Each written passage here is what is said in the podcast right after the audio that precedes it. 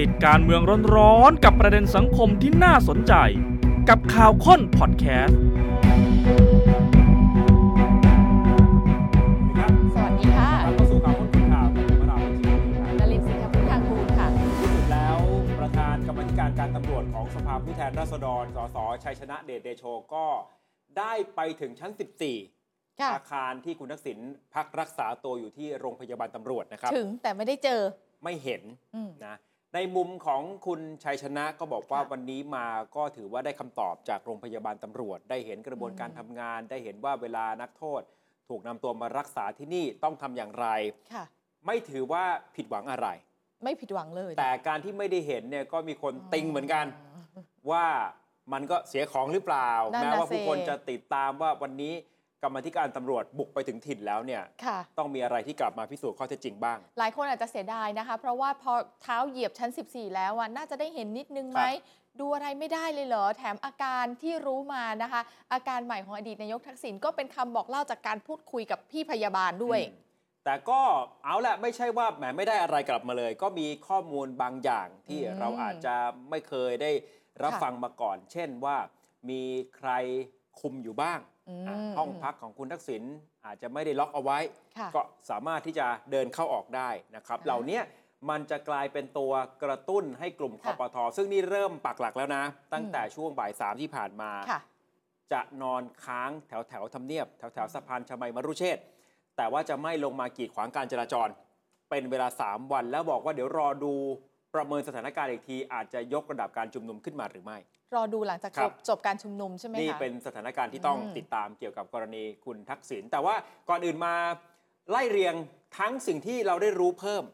และสิ่งที่ยังเป็นปริศนา แล้วปลายทางจะไปวิเคราะห์กับนักวิชาการด้วยนะด้วยว่าเราจะมองทิศทางตรงเนี้ยถ้ามองในมุมการครับเมือง หรือมองในมุมที่ว่าข้อมูลต่างๆ มันเสียของหรือเปล่านะ เดี๋ยวได้เห็นกันเอาเดี๋ยวค่อยลงรายละเอียดเกี่ยวกับค่ะสสชัยชนะว่าไปเห็นอ่าอะไรมาบ้างเนี่ยนะครับ แต่ถ้าจะสรุปเอาสั้น ๆ ก่อนนะอะ อย่างแรกก็คือที่ได้รู้คือขึ้นไปชั้น 14 ไปชั้นที่คุณทักษิณอยู่เนี่ยขึ้นไปแล้วอืมนะครับได้คุยกับเจ้าหน้าที่ที่เคาน์เตอร์พยาบาล 10 นาที ได้รู้ว่าผู้ต้องขังที่มาอยู่โรงพยาบาลตำรวจตอนนี้ที่ต้องนอนค้างคืนเนี่ยนอนคนเดียวค่ะนะครับห้องผู้ป่วยไม่ล็อกนะ ผู้คุมเดินเข้าออกได้ตลอดเวลา ไปพบว่ามีเจ้าหน้าที่ราชทัณฑ์2คน มีตำรวจอีก 3 คน คุมเข้มตลอด 24 ชั่วโมงค่ะ ไปรู้ว่าภารกิจของเจ้าหน้าที่ต้องถ่ายภาพรายงานผู้บังคับบัญชาทุกๆ 2 ชั่วโมงสองชั่วโมงเลยนะครับอะแล้วก็สังเกตการเจ้าหน้าที่ราชทัณฑ์ที่คุมตัวผู้ต้องขัง 2 ราย มารักษาตัวที่ชั้น 7 แต่อันเนี้ยเป็นผู้ต้องขังเช้าไปเย็นกลับอ๋อที่โรงพยาบาลตำรวจ รวมถึงคุณชัยชนะก็ไปเจอหัวหน้าพยาบาลให้ข้อมูล คุณทักษิณป่วยด้วยภาวะโรคหัวใจรั่ว แล้วพยาบาลคนนี้ก็บอกว่าญาติก็มาเยี่ยมไม่บ่อยนะค่ะ นะครับนี่คือสิ่งที่ได้รู้เพิ่มเติม สิ่งที่ยังเป็นปริศนาก็คือ ก็ในเมื่อไม่ได้เข้าไปในห้อง มันก็ไม่เห็นตัว ก็ไม่เห็นนะสิไม่เห็นตัวแล้วก็ไม่ได้เห็นภาพถ่าย ไม่ได้เห็นคลิป ไม่ได้เห็นกล้องวงจรปิด วงจรปิดก็เสีย ทั้งตึกเลย ใช่ค่ะ เพราะฉะนั้นก็ยังไม่รู้ด้วยตาว่าป่วยหนักจริงหรือไม่อืมีแต่คำที่บอกจากแพทย์ ส่วนอาการป่วยก็เหมือนเดิมครับ ก็ยังบอกไม่ได้ มันก็เป็นความลับเป็นสิทธิ์ของผู้ป่วย ต่อไปนี้คือข้อสังเกตครับว่าสสแทนขึ้นไปถึงชั้น 14 พูดคุยกับเจ้าหน้าที่พยาบาล แต่ไม่ได้พูดคุยเกี่ยวกับอาการป่วยของคุณทักษิณหมายถึงเคาน์เตอร์ที่เป็นอย่างทางการอะที่หน้าชั้น 14 นะ ส่วนข้อมูลเรื่องเอ่อโรคหัวใจรั่ว อันเนี้ยเป็นจังหวะที่ได้มาโดยบังเอิญ อยู่ในลิฟต์ พร้อมกับหัวหน้าพยาบาลอะอันอะใช่ซึ่งหัวหน้าพยาบาลคนนี้บอกเธอ เธอเป็นหัวหน้าเนี่ย เธอเลยไม่ได้ไปเจอคุณทักษิณอืมด้วยตัวเอง แต่ ทีมพยาบาลของเธอ ที่สลับผัดเปลี่ยนเวรกันคอยดูแลมาเล่าเรื่องของภาวะโรคหัวใจรั่ว นี้ให้ฟังหัวหน้าพยาบาลก็เลยบอกคุณชัยชนะนะแล้วก็การที่ไม่เจอตัวคุณทักษิณแต่ ยืนยันได้ว่าการปฏิบัติต่อผู้ต้องขังทุกคนเนี่ยเท่าเทียมกัน มันก็มีคำถามไงว่า ยืนยันได้ร้อยเปอร์เซ็นขนาดนั้นไหมกับการที่ไม่ได้เห็นด้วยตัวเอง มันก็ยังเป็นเครื่องหมายคำถามอคยู่รับถูกต้องไหมคะ เพราะงั้นมารีวิวภารกิจของกรรมาธิการตำรวจนำทีมโดยคุณชัยชนะกันก่อนนะ คือตอนแรกเนี่ยก็ไปพบกันใช่ที่อาคารศรียานนท์ชั้น 6 ปกติใช่ก็เข้าใจว่าที่เราก็ถามคุณชัยชนะเมื่อวานเนี่ยเออมันจะพอเออขอไปดูอาคารที่คุณทักษิณอยู่ได้ไหม เขาก็บอกว่าเขาจะพยายาม และสุดท้ายเขาก็ทำได้ไงครับ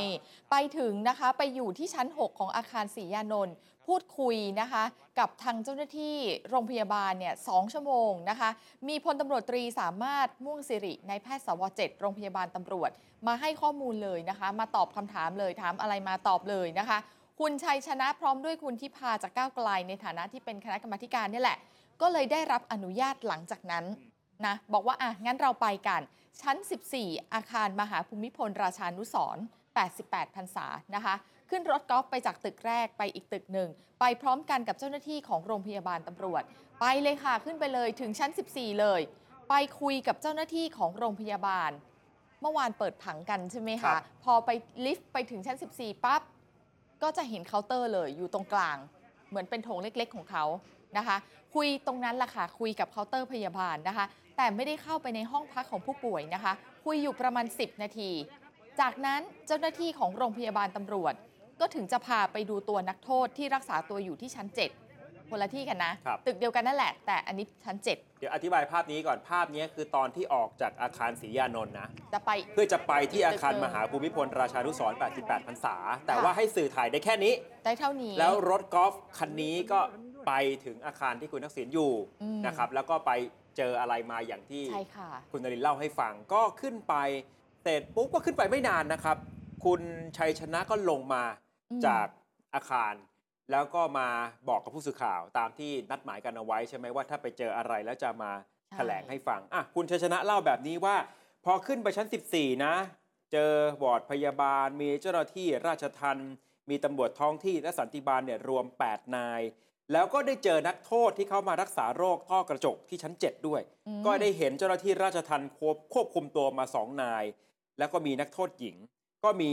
เจ้าหน้าที่ราชทัณฑ์ควบคุมตัวมาสองคนเช่นกัน ก็เลยได้เห็นการปฏิบัติของราชทัณฑ์อย่างเท่าเทียม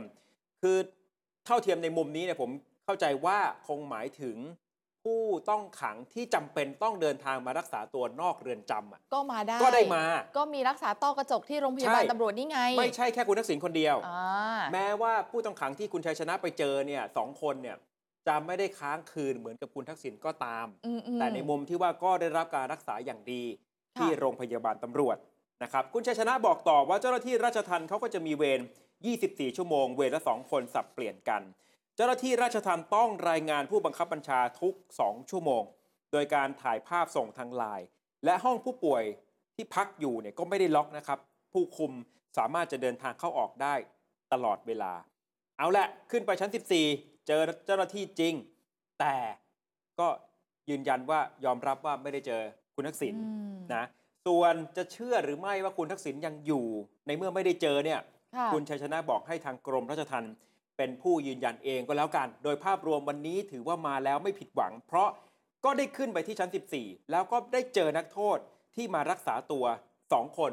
เป็นไปตามกรอบของกฎหมายอะลองฟังคุณชัยชนะดูครับ ขึ้นไปชั้น 14 ผมก็ได้พบเจอเจ้าหน้าที่จริงครับ ส่วนที่จะถามว่าเอ่อได้พบเจอนักโทษหรือเปล่าเนี่ย อันนี้เป็นพรบส่วนบุคคล เราก็มาเพื่อให้สังคมหายข้อสงสัยครับ สิ่งที่เราได้ทำสิ่งที่เราทำได้เต็มที่ตามกรอบระเบียบรัฐธรรมนูญกฎหมายเนี่ย ก็คือเราได้พบเจอเจ้าหน้าที่ จากการตรวจเยี่ยมวันนี้มีข้อข้องใจหรือข้อสังเกตอะไรเพิ่มผมเติคงไม่มีข้อข้องใจที่โรงพยาบาลตำรวจแล้ว แต่ข้อข้องใจที่กรมราชทัณฑ์ที่ผมขอเอกสารไปเนี่ยผมต้องได้รับนะครับกรรมการต้องได้รับครับ การมาวันนี้ผิดหวังไหมคะ ถือว่าไม่ผิดหวังครับ เราก็ได้ขึ้นไปชั้น 14 นะครับถือว่าเราก็ไม่ได้ผิดหวังกรอบอำนาจหน้าที่ที่ให้เราไว้ความตั้งใจที่เรามาทำงานเนี่ยเพื่อไปดูว่าการมาตรการการป้องกันของเจ้าหน้าที่เป็นอย่างไร ก็ถือว่าเป็นไปตามแผนนะครับนายทักษิณชินวัตรเนี่ยไม่ได้ผิดอะไรหรอก แต่ถ้ากรมราชทัณฑ์ต้องการเป็นจำเลยสังคมนี้กรมราชทัณฑ์ก็ต้องชี้แจงกับสังคมให้เข้าใจ ถ้าเมื่อไหร่ที่ชี้แจงไม่เข้าใจ คุณจำผมไม่เลยจำเลยของสังคมก็คือกรมราชทัณฑ์เนี่ยครับ ส่วนโรงพยาบาลโรงพยาบาลตำรวจ ผมต้องยอมรับว่าสิ่งที่โรงพยาบาลตำรวจทำวันนี้ถูกต้องที่สุด ให้ความร่วมมือให้ข้อเท็จจริงกับกรรมการตำรวจ เพราะฉะนั้นฝากผ่านสื่อมวลชนไปถามอธิบดีกรมราชทัณฑ์ไม่คาใจแล้วสำหรับโรงพยาบาลตำรวจนะ ก็เหลือทางกรมราชทัณฑ์แหละ แต่ก่อนกลับคุณชัยชนะบอกฝากถึงนายกหน่อย ของงบประมาณเพิ่มหน่อย กล้องวงจรปิดของอาคารมหาภูมิพล ราชานุสร 88พรรษาเนี่ย เสียทั้งตึก ทั้งตึก เสียมานานเป็นปีแล้วด้วย ลองฟังคุณชัยชนะค่ะครับฝากฝากนายกรัฐมนตรีด้วย 2 ล้านบาทนะ บอกเอาเงินที่ไปเที่ยวต่างประเทศมาให้งบประมาณโรงพยาบาลตำรวจด้วยเามีกาตั้งข้อสังเกตเลยว่าทำไมกล้องวงจรปิดถึงเสียเขาบอกเสียมาก่อนนะครับ เสียมาก่อน เสียมาก่อนเหอครับผมนะอย่าลืมอย่าลืมไปบอกท่านนายกเศรษฐานะ อันนี้ประเด็นใหม่นะท่านนายกแฟชั่นโชว์ผมเนี่ยบอกว่าให้เงินรถเงินงบประมาณโรงพยาบาลตำรเสีวยจทั้งสองตึล้ากนหรือทั้งชั้นนะคะเสียทั้งตึกครับสองล้านบาทครับหมายถึงเขาบอกเสียมาเป็นปีแล้วครับ อาคารภูมิอนุใช่ครับ เนี่ยนะรอบรอบรอบรอบรอบรอบๆเสียไหมคะ เขาบอกว่าเสียทั้งตึกอะครับตึกนั้น รอบตึกอื่นก็เสียอยู่แต่ใช้เงิน 2 ล้านบาท อย่าลืมไปบอกนายกรัฐมนตรีนะ อย่าลืมไปบอกนะท่าน จิกกัดหลายรอบมันมีสอวิสอแทธีน นี้คุณวราวิทย์เออคือถ้ามันเสียทั้งตึกแต่ตึกอื่นยังไม่เสียเนี่ยทำไมใช่ไหมก็แบ่งบางตัวมาก่อนสิเออ คือหมายถึงว่าตึกอื่นก็ไม่ต้องปูเต็มพื้นที่ก็ได้ก็แบ่งบางตัวมา มันจะได้มีตึกละนิดตึกละหน่อย มันก็แปลกนะ เป็นอืมอาคารที่ไว้รองรับผู้ป่วยแล้ว จริง ๆ ชั้น 14 อย่างที่เราบอกเนี่ยเขาไว้รองรับระดับผู้บังคับบัญชา ใช่ VIP นะ แล้วชั้นอื่นก็ยังมีนักโทษมารักษาไง แต่ มันก็เลยควรจะมีกล้องไงตึกนี้ 20 ชั้น อืใช่ไหมครับทำไมคุณชัยชนะ ถึงไปเจอว่ากล้องวงจรปิดเสียเขาทั้บงอกหรืตึอกเปล่าทั้งชั้น โอ้เจ้าหน้าที่เออ เขาบอกหรือเปล่า หรือเขาไม่ได้ให้เปิดภาพให้ดูโดยอ้างว่าเป็นกล้องวงจรปิดเสียหรือเปไม่ล่าหรอกเขาไม่เขาไม่โกหกหรอกค่ะ อะไปดูพิสูจน์เนาะกันเกิดคำถามตามมานะคะ จากการเดินทางไปที่โรงพยาบาลตำรวจของกรรมธิการการตำรวจเนี่ยว่าเสียของหรือเปล่า ยกตัวอย่างอย่างเช่นนะไม่ได้เห็นกับตาว่าคุณทักษิณอยู่ที่นั่น นี่ก็คือคำถามตัวโตๆคำถามแรก แล้วก็ยังมีข้อสังเกตที่เราเปิดให้ผู้ชมได้เห็นไปนะคะ ลองดูในมุมวิชาการสักหน่อยค่ะ ดรทวินวดีบุรีกุลนะคะ รองเลขาธิการสถาบันพระปกเกล้า บอกกับข่าวค้นคนข่าวค่ะ บอกว่าหน้าที่การตรวจสอบการใช้อำนาจรัฐ น่าจะทำได้มากกว่านี้ ทั้งโดยกลไกของฝ่ายนิติบัญญัติ คือสภาแล้วก็กลไกอื่น ๆ ในส่วนของสภานะคะกลไกกรรมธิการมีภารกิจในการตรวจสอบอยู่แล้ว และวิธีการตรวจสอบก็มีหลายวิธี ตั้งแต่เรียกหน่วยงานที่เกี่ยวข้องมาชี้แจงทำหนังสือขอข้อมูล ลงพื้นที่ไปตรวจสอบเอง กรณีของคณะกรรมาการการตำรวจ พอลงพื้นที่ไปแล้วไม่ได้อะไร ไม่ได้ข้อมูลที่ต้องการ อันนี้ต้องคิดต่อแล้วแหละ ว่าจะทำยังไง แล้วก็มีมาตรการอะไรกับคนที่เกี่ยวข้อง หรือคนที่มีหน้าที่แต่กลับไม่ทำหน้าที่ หรือไม่สามารถอธิบายหน้าที่ที่ทำนั้นให้ประชาชนเชื่อมั่นได้ การทำงานของคณะกรรมาธิการนะคะ ต้องทำให้สำเร็จ เพราะว่าถ้าทำไม่สำเร็จ กลไกรัฐสภาทำอะไรไม่ได้ ประชาชนจะยิ่งขาดความเชื่อมั่นนะคือถ้าเดินต่อเองไม่ได้ เอาอย่างนี้ไหมเดี๋ยวแนะให้ก็ใช้กลไกอื่นช่วยสิ ผ่านกลไกสภาอีกทีก็ได้ เพิ่มน้ำหนัก เช่น กลไกองค์กรอิสระ หรือแม้แต่ศาลปกครอง บางกรณีอาจจะต้องใช้คำสั่งศาลก็ได้นะ นอกเหนือจากนี้นะคะก็ต้องอาศัยการกดดันของประชาชนสื่อมวลชน ซึ่งก็ทำกันแบบเต็มที่ ฉะนั้นกลไกสภาต้องทำให้สำเร็จ เพราะหากกลไกตรวจสอบปกติทำงานไม่ได้ ประชาชนไม่เชื่อมั่น เป็นความไม่เชื่อมั่นทั้งกลไกตรวจสอบ และหน่วยงานที่มีหน้าที่รับผิดชอบในเรื่องนั้น ผลในท้ายที่สุดนะ มันอยู่ตรงนี้ค่ะ เครดิตประเทศไม่มีเหลือในสายตาประชาชน คือไม่มีองค์กรไหนพึ่งหวังได้เลย กลไก balance of power มันจะพังทลายเลยค่ะ อาจารย์ทวินวดีเสนอแบบนี้นะคะ บอกว่านอกจากกดดันไปยังหน่วยงานที่เกี่ยวข้องเนี่ยกลไกสภาต้องกดดันไปยังรัฐบาลด้วย เพราะว่าที่ผ่านมาเนี่ยยังทำน้อยเกินไป ต้องบอกให้รัฐบาลและหน่วยงานที่เกี่ยวข้องได้เข้าใจหน่อยนะ ว่าเมื่อตอบแล้วคนไม่เชื่อจะทำยังไง แสดงว่าสังคมต้องการความโปร่งใสมากกว่านี้ อย่างเช่น ให้เห็นตัวได้ไหมความเชื่อมั่นต่อแพทย์ยังมีอยู่ไหมและแพทย์ต้องทำยังไงสังคมจะเชื่อ ขอเตือนเลยนะคะ หมายถึงอาจารย์ทวินวดีเตือนนะคะ เตือนว่าถ้าปล่อยให้เรื่องนี้เป็นปริศนาต่อไป กลายเป็นว่าเรายอมให้คนคนเดียวมีอิทธิพลต่อการเดินหน้าประเทศไทย ทั้งในกระบวนการนิติบัญญัติกระบวนการยุติธรรม ขณะที่นายกเองก็ไม่ได้ทำหน้าที่หรือว่าใส่ใจดูแลเรื่องนี้ เครดิตของพรรคแกนนำรัฐบาล เดี๋ยวมันจะลดลงเรื่อยๆนะ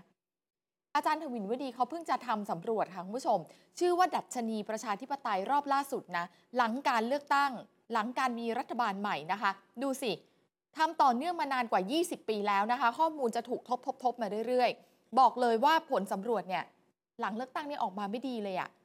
ไม่ดีมากกว่าสมัยลุงตู่ด้วย โดยเฉพาะความเชื่อมั่นต่อระบบราชการ การเข้าถึงข้อมูลข่าวสารก็แย่ลง การแสดงออกทางความคิดก็ไม่ดีขึ้น แม้แต่ตัวท่านเองนะคะ การสำรวจความคิดเห็นแบบที่ทำอยู่เนี้ยเคยทำได้แบบเสรี อาจารย์ทวินวดีบอกว่าตอนนี้ทำไม่ได้นะ คือพยายามจะไปขอข้อมูลหน่วยงานรัฐเขาไม่ให้อะค่ะ เขาแจ้งว่าเขากลัวรัฐบาล ทั้งทั้งๆที่รัฐบาลชุดนี้คือรัฐบาลพลเรือน แสดงว่ารัฐบาลพลเรือนปิดกั้นยิ่งกว่าทหารหรือเปล่า อาจารย์ย้ำเลยนะคะว่าถ้าปล่อยให้สถานการณ์เป็นแบบนี้เรื่อยๆเนี่ยประชาชนจะหมดความอดทนไง เพราะว่าที่ผ่านมามันก็ทนมามากแล้ว โดยเฉพาะการอดทนให้พักเพื่อไทยตั้งรัฐบาลข้ามขั้ว เพราะคิดว่าจะทำงานได้ แต่ปรากฏว่างานเพื่อประชาชนยังไม่เห็นเป็นรูปธรรม มีแต่การดูแลบุคคลบางคนที่เป็นการเฉพาะหรือเปล่าทำให้ประชาชนเนี่ยดูเหมือนไม่มีความสุข เรื่องที่เกิดขึ้นนะคะ สะท้อนว่ากระบวนการยุติธรรม ไม่นำไปสู่ความเป็นธรรม ประชาชนที่ติดคุกอยู่ ญาติพี่น้องติดคุกเขาเจ็บป่วย เขาก็เฝ้ารอว่าเมื่อไหร่จะได้สิทธิ์แบบนี้บ้างอะปัญหาทั้งหมดส่งผลเรื่องธรรมาภิบาลความโปร่งใสหลักนิติธรรม ทุกเรื่องไปต่อไม่ได้เลย จากคนคนเดียวครับอะมองในมุมของ วิชาการรค่ะองเลขาธิการสถาบันพระปกเกล้านะครับ ส่วนในเชิงข้อเท็จจริงก็ต้องว่ากันไป ถ้ามันเป็นข่าวไม่จริง ก็ต้องยืนยันข้อเท็จจริงให้ได้ใช่เช่น ภาพที่แชร์กันว่อนในโลกโซเชียลมีเดียเป็นภาพคล้ายๆ คุณทักษิณใส่ชุดเหมือนกับเป็นผู้ป่วย หรือคล้ายๆ ชุดนอนเนี่ยนะครับค่ะกำลังรับประทานอาหารอยู่ แล้วก็ลือกันไปว่านี่เป็นภาพของคุณทักษิณในจังขณะที่อยู่ใน โรงพยาบาลตำรวจอ๋อเหรอนะแต่ภาพนี้คุณโอ๊คพันทองแท้ชินวัตรลูกชาย คุณทักษิณโพสต์ ยืนยันแล้วครับว่ามันเป็นภาพเก่าตั้งแต่ปี 2022 แล้ว เป็นภาพที่ถ่ายในต่างประเทศ แล้วภาพนี้คุณอุ้งอิงเอง ก็เคยเอามาลงในอินสตาแกรมของตัวเองอืมมันก็ระบุปีเอาไว้ชัดเจนว่าปี 2022 นะ เพราะฉะนั้นไม่ต้องไปลือกัน มันค่ะคือภาพเก่าเอามาโพสต์ เพื่อปั่นกระแส คุณพานทองแท้โพสต์เอาไว้ต่อว่า ยังมีมาเรื่อยๆ เตรียมตัวอธิบายกับพนักงานสอบสวนแล้วกันครับ ก็ทำถูกต้องนะครับ ตามถ้กระบวนไม่จงการก็ต้องใช่ว่ากันไป แล้วก็ใช่ไหมต้องรีบออกมาโต้ด้วยถ้าฟังแบบนี้อาจจะเออแปลว่าต้องมีกระบวนการทางกฎหมายจัดการกับคนที่น่าปจะล่อยฟ้องภาพนี้ด้วยอื้อหือคู่ขนานกันไปนะคะ กลุ่มคอปทค่ะ วันนี้วันแรกปักหลักนะคะ ที่ทำเนียบจะนอนค้างคืนนะคะ เริ่มได้เห็นความเคลื่อนไหวเนี่ยช่วงประมาณบ่ายๆประมาณบ่ายสามกว่าๆเนี่ยแหละค่ะ บรรยากาศนะคะ แกนนำมาก่อนเสร็จแล้วเขาก็แถลงจุดยืนที่เขาต้องการข้อสังเกตต่างๆนะคะนำทีมมานะคะ โดยคุณพิชิตชัยมงคลค่ะ กับนายแพทย์ตุลสิทธิสมวงแกนนำกลุ่มคนเสื้อหลากสีนะคะ มาถึงปั๊บเนี่ยก็แถลงการจุดยืนเลย ใช้ชื่อว่าทวงคืนความยุติธรรมนะคะ กรณีที่คุณทักษิณเข้ารับการรักษาตัวที่โรงพยาบาลตำรวจเกิน 120 วันเอาคุณพิชิตก่อนแล้วกันนะคุณพิชิตนะคะบอกว่าอยากให้สังคมร่วมกันจับตามองนะการรักษาตัวของอดีตนายกทักษิณนะคะ หลังจากเกิน 120 วันไปเนี่ยในมุมมองของเขาเขาบอกว่าไม่มีคำตอบให้สังคม รู้แค่ว่าให้เฝ้าระวังอาการเป็นพิเศษ ที่ผ่านมาไม่เคยมีนักโทษคนไหนเคยได้รับการเฝ้าระวังเป็นพิเศษนะและที่ผ่านมาก็มีการถามตลอดว่าคุณทักษิณป่วยด้วยโรคอะไร แต่วันนี้คำตอบที่ได้คือให้นอนรักษาตัวต่อคอปทก็เลยต้องออกมาแสดงพลังนี่คือเหตุผลของเขานะคะ และเขาบอกว่าเดี๋ยววันที่ 16อะค่ะ ตรงกับวันอังคาร เดี๋ยวเขาจะเดินทางไปที่สำนักงานปปช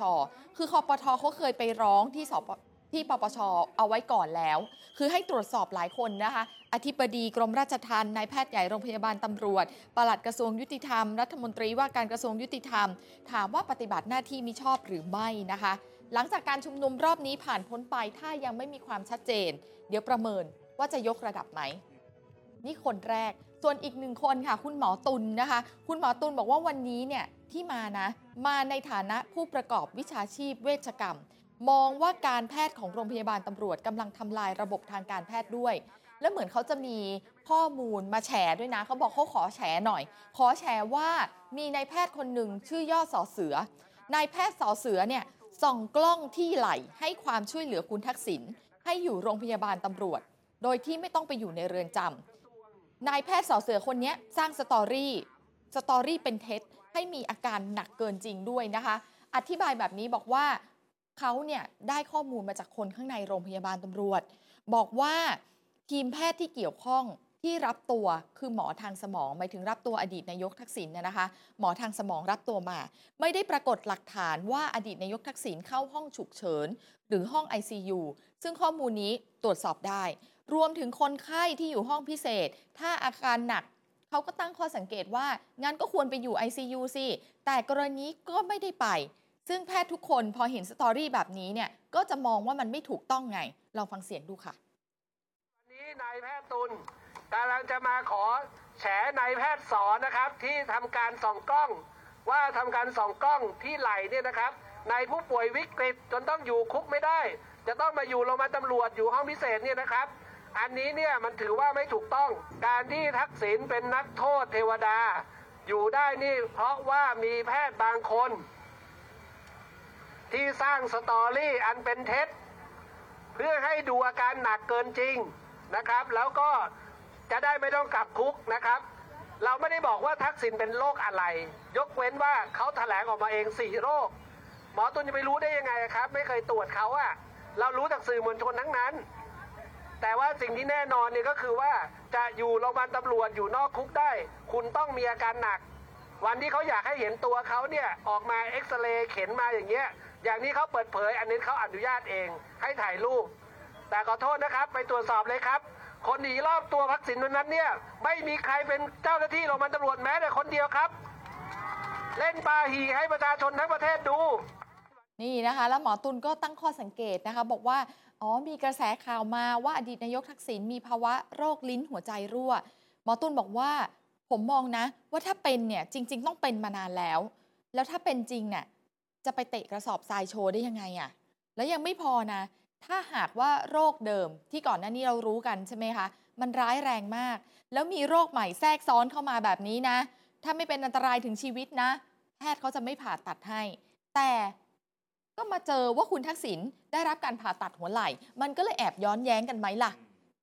ครับบรรยากาศโดยรวมเนี่ยช่วงบ่ายที่ผ่านมาต้องยอมรับว่าจำนวนผู้คนอาจจะยังไม่เยอะค่ะนะแต่ว่าก็ถือว่ามันเป็นครั้งแรกที่มีผู้ชุมนุมในรัฐบาลชุดนี้นะครับค่ะแล้วก็ประกาศว่าจะค้างคืนแถวแถวๆสะพานชมัยมรุเชษฐ์ถนนพระราม5เนี่ยไม่ลงมากีดขวางการจราจรเป็นเวลา 2 คืนเนาะไปสิ้นสุดเอาวันอาทิตย์นะครับ คุณอโนไทยสกุลทอง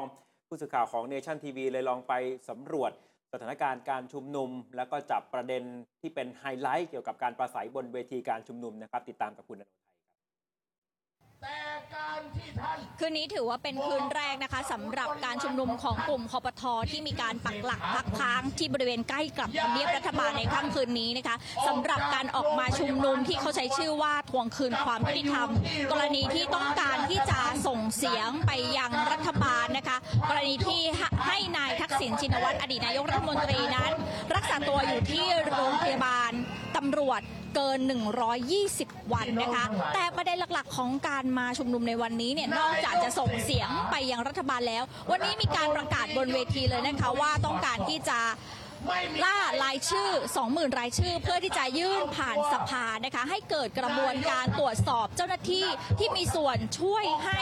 นายทักษิณนนั้นอยู่โรงพยาบาลตำรวจต่อไปได้ค่ะ แต่ว่าก่อนที่เราจะไปดูประเด็นไฮไลท์ของบนเวทีปราศัยในวันนี้นะคะเดี๋ยวไปดูลักษณะพื้นที่ของการตั้งเวทีการชุมนุมในวันนี้กันก่อนนะคะต้องบอกว่าการตั้งเวทีการชุมนุมของกลุ่มคอปทในวันนี้ แตกต่างจากการมาชุมนุมที่ทำเนียบรัฐบาลในทุกครั้งที่ผ่านมานะคะเนื่องจากว่าเวทีปราศัยของการชุมนุมเนี่ยจะตั้งอยู่ที่บริเวณถนนพระรามที่ 5 ตรงจุดนี้นะคะซึ่งถนนพระรามที่ 5 ตามปกติแล้ว เส้นทางนี้จะไม่ได้อนุญาตให้รถที่ไม่ได้เกี่ยวข้องนั้นเข้าออกอยู่แล้วนะคะ แต่ว่าลักษณะการใช้พื้นที่นั้นก็จะใช้พื้นที่เพียงแค่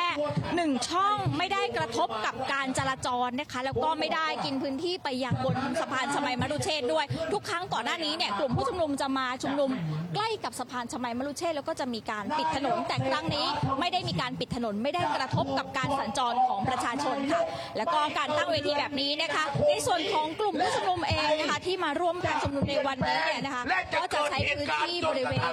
ลานสนามหญ้าของอนุสาวรีย์กรมหลวงชุมพรบริเวณจุดนี้นะคะ ที่จะใช้เป็นพื้นที่ในการฟังการปราศัยแล้วก็ร่วมทำกิจกรรมการชุมนุมนะคะแล้วก็บริเวณด้านหน้าของฟุตบาทของลานกรมหลวงชุมพรแห่งนี้นะคะซึ่งถ้าเราดูภาพบรรยากาศก็จะเห็นว่าบริเวณด้านในเนี่ยมีการตั้งเต็นท์ไว้สำหรับการปักหลักพักค้างด้วยนะคะ เพราะว่าการชุมนุมนั้นได้มีการประกาศไว้นะคะว่าจะมีการปักหลักพักค้างถึง 2 คืน คืนนี้เป็นคืนแรกแล้วก็คืนพรุ่งนี้นะคะ เป็นอีกหนึ่งคืนนะคะ โดยอย่างที่บอกไปนะคะว่าเป็นการทำกิจกรรมในลักษณะของการปักหลักพักค้างนะคะ ดังนั้นไฮไลท์กิจกรรมก็คือเนื้อหาการปราศัยที่ทางแกนนำของกลุ่มผู้ชุมนุมสลับกับ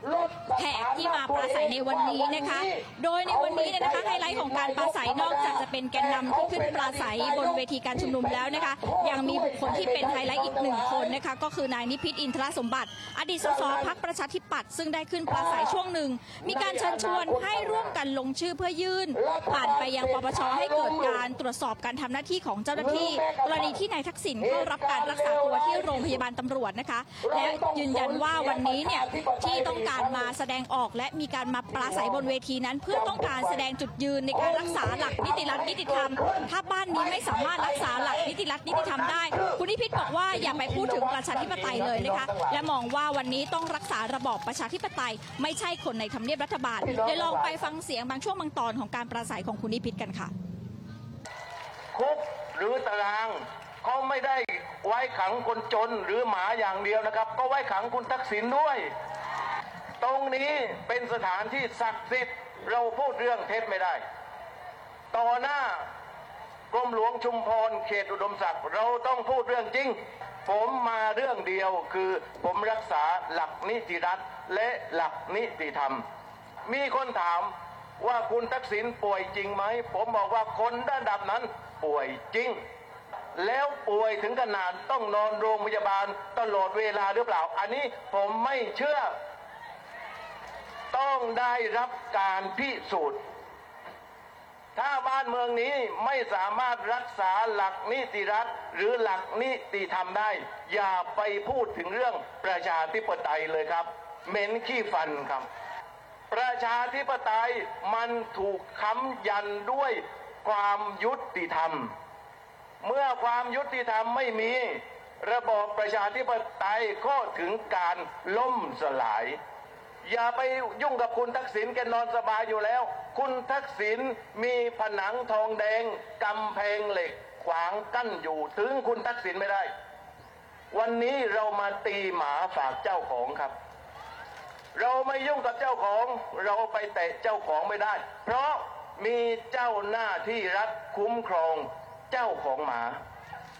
ผมเลยบอกน้องๆคอปทว่า มีทางเดียวเท่านั้นนะครับ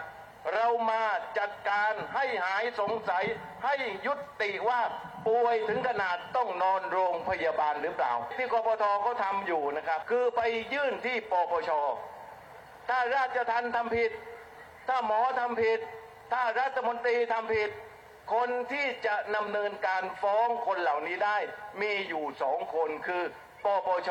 กับอายการ ที่เราจะกดดันปปชได้คือ พี่น้องต้องลงลายมือชื่อกันสองหมื่นคนไปที่ประธานศาลฎีกา คนในประเทศนี้ 70 ล้านคน ให้มันรู้ไปว่า เราหาคนสองหมื่นคน เพื่อตรวจสอบคุณทักษิณไปได้ ให้มันรู้ไป และสำหรับกิจกรรมบนเวทีปราศัยของกลุ่มผู้ชุมนุมนั้นนะคะ จะดำเนินกิจกรรมไปจนถึงเวลาประมาณเที่ยงคืนของวันนี้นะคะ แล้วก็จะปิดเวทีปราศัยหลังจากนั้นทางกลุ่มผู้ชุมนุมก็จะนอนหลับพักค้างกันอยู่ที่บริเวณจุดนี้นะคะ ก่อนที่ในวันพรุ่งนี้นั้นจะเริ่มกิจกรรมอีกครั้งเวลาประมาณ 10นาฬิกาแต่ว่าในวันพรุ่งนี้เนี่ยนะคะในช่วงของการทำกิจกรรมช่วงกลางวันนั้น จะไม่ได้ใช้เครื่องขยายเสียงนะคะ จะมีการทำกิจกรรมในลักษณะของการแจกของให้กับเด็ก ๆ เพราะว่าจะไม่ให้ไปกระทบกับการทำกิจกรรมวันเด็กของทำเนียบรัฐบาลด้วยนะคะ แม้ว่าการตั้งเวทีนั้นจะอยู่ใกล้กับทำเนียบรัฐบาลก็ตาม แล้วก็จะมีการไปเปิดเวทีอย่างเป็นทางการที่จะพูดถึงการออกมาชุมนุมในวันที่ 2 ในวันพรุ่งนี้เนี่ยนะคะในช่วงเย็นอีกครั้งหนึ่งค่ะอันนี้ก็เป็นภาพบรรยากาศของการชุมนุมของกลุ่มคอปทในคืนแรกการเปลี่ยนแปลงครับขอบคุณคุณมโนไทยนะครับ ซึ่งการใช้เครื่องขยายเสียงในวันพรุ่งนี้เนี่ยรองผู้บัญชาการตำรวจแห่งชาติพลตำรวจเอกสุรเชษฐ์หักพานบิ๊กโจ๊กก็เพิ่งไปคุยกับผู้ชุมนุม ช่วงเวลาประมาณ 17นาฬิกา30 นาทีที่ผ่านมาเนี่ยนะครับบิ๊กโจ๊กก็ไปย้ำเลยว่าวันพรุ่งนี้มีกิจกรรมวันเด็กใกล้ ๆ กับทำเนียบนะ ขอให้ขอนะงดใช้เครื่องขยายเสียงนะครับอืมแล้วก็เดี๋ยวตำรวจจะวางกำลังดูแลความปลอดภัยให้กับผู้ชุมนุม เพราะครั้งนี้ผู้ชุมนุมเองเขาก็ขออนุญาตใช้พื้นที่มาอย่างถูกต้องเป็นไปตามกฎหมายบิ๊กโจ๊กบอกว่าก็จะดูแลความปลอดภัยให้แต่ขออย่าใช้เครื่องขยายเสียง อย่ากีดขวางการจราจรนะลองฟังบิ๊กโจ๊กดู ได้ได้แล้วรถสูงทุกขาอะไรเรียบร้อยนะมามาเรียบร้อยครับได้ได้ได้คิดได้นะแล้วแล้วข้าวปลาอะไรมีเรียบร้อยอะ ก็มีพี่น้องเขาบริจาคกันมาเรื่อยโอเคโอเค ท่านรองจะบริจาคไหมล่ะอยากอยากให้ลองบริจาคนี่แล้วแล้วแล้วแล้วเอาวงอะไรบ้างเนี่ยก็มีน้องๆเพจแล้วทีมมีทีมใช่ไหมชิดใช่ไหมครับ แล้วแล้วแล้วแล้วนอนนี้เลยเหรอชิดใช่ครับนอนนี่นอนนี่ครับนอนได้ได้บริเวณ ได้นี้โอเคโอเคโอเคนะก็ให้กำลังเขาดูความปลอดภัยแล้วนะครับครับนะ เรื่องทัพเรื่องทัพเรื่องความปลอดภัยให้เจ้าหน้าที่ได้ ได้ ได้ได้ช่วยช่วยดูแลความทั้งปลไหอนดภัย แบบนอกนอกแบบเลยใช่ครับมีใช่มีครับผู้การมีรองผู้จัดการมาหมดนะครับครับได้ได้ชิดได้โอเคโอเคนะน้องๆไป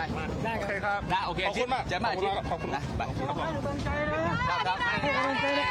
โอเคโอเคโอเคให้ใจนะ ขอบคุณครับอะพี่โจ๊กอืมพอท่านอ่า ปรับเปลี่ยนแผนงานของตัวเองค่ะ ในการดูแลเนี่ยดูงานด้านความมั่นคง อืมการชุมนุมนี่ก็เข้าเกณฑ์เรื่องงานด้านความมั่นคง อ๋องานท่านเลย ใช่ท่านก็เลยต้องออกหน้ามาค่ะ แล้วก็ให้การรับรองกับผู้ชุมนุมว่าจะไม่มีมือที่ 3 เข้ามาค่ะ ก่อกวน ดีๆ หรือทำให้ผู้ชุมนุมไม่ปลอดภัยนะครับ แต่ก็มีปฏิกิริยาจากรัฐบาลเหมือนกันคุณพยับปั้นเกตที่ปรึกษารองนายกรัฐมนตรี คุณพายับบอกว่ามาชุมนุมวันเด็กเนี่ยมันเป็นเรื่องไม่เหมาะสม ไร้จิตสำนึก ความรับผิดชอบต่อระบอบประชาธิปไตยที่ควรจะปลูกฝังให้เด็กและเยาวชน ไม่รู้จักกาลเทศะใครๆเขาก็รู้ว่านี่วันเด็กแห่งชาติ ครูบาอาจารย์ผู้ปกครองเด็กและเยาวชนต่างก็มาทำกิจกรรมกันที่ทำเนียบรัฐบาล และคุณพยับก็ซัดเลยว่าการกระทำของคปทเนี่ยทำให้คนที่รักประชาธิปไตยยอมไม่ได้คปทมักจะอ้างประชาธิปไตย แต่จะชุมนุมและค้างคืนที่ทำเนียบในวันเด็ก ไม่ทราบว่าเอาสมองส่วนไหนมาคิด อย่างนี้เลิกอ้างประชาธิปไตยหลอกเด็กได้แล้วแรงซัดกลับแรงทีเดียว ว่ากันไปนะคะ แต่ยังไงคืนนี้เขานอนค้างกันครับแน่ ๆ อยู่แล้วนะคะ แล้วพรุ่งนี้ค่อยมาว่าถึงบรรยากาศการจราจรอะไรหน้าทำเนียบอีกทีหนึ่งเนาะ ขยับพาคุณผู้ชมนะคะ ไปดูภารกิจของท่านนายกกันบ้างค่ะ ยังอยู่ที่เชียงใหม่นะคะ วันที่ 3สำหรับเชียงใหม่และภารกิจก็แน่นจริง ๆ เลย ไปเจอพี่น้องชาติพันธุ์ลาหูนะคะ มีประเด็นที่ทำให้ชาวลาหูเนี่ยเขาดีใจมากเลยนะ เพราะว่านายกประกาศเลยนะคะว่าโอกาสคือสิ่งสำคัญ ผมจะให้สิ่งนี้กับคุณนะคะ นายกสวมชุดลาหูแดงมาร่วมงาน แล้วก็ถือว่าเป็นการจัดงานขึ้นครั้งแรกด้วยนะคะ งานนี้ชื่อว่างานปีใหม่ชาวลาหูค่ะเนี่ย จัดขึ้นที่มหาวิทยาลัยพายัพจังหวัดเชียงใหม่นะคะเขาชื่อเต็มก็คืองานสืบสารอนุรักษ์ศิลปะวัฒนธรรมประเพณีถาผู้นานาชาติครั้งที่ 1 ของปี 67 นะคะ นายกบอกว่าชื่นชมในความรักความสามัคคีของพี่น้องชาติพันธุ์ลาหู นายกก็มาเป็นประธานงานนี้เลยนะคะ ครั้งแรกที่รวมตัวกัน นี่ผมนะ สนับสนุนงบประมาณเลยสำหรับโครงการสืบสารด้านศิลปะวัฒนธรรม ในทุกชาติพันธุ์เลย อุ้ยชุดเขาสวยเนาะครับ สวยจริง ๆนะคะ แล้วนายกเนี่ยพูดว่ามีอยู่เรื่องหนึ่งนะ ที่จะเน้นเลย คือตัวผมเอง และรัฐบาลนี้ให้ความเป็นห่วงเป็นใหญ่ และให้โอกาสเสมอ รัฐบาลนี้จะให้ความเป็นธรรม ถ้าพิสูจน์ได้ว่าท่านเหล่านี้เนี่ยท่านเกิดที่นี่ ลูกหลานท่านเกิดที่นี่ ท่านสามารถเข้ากระบวนการในการขอสัญชาติได้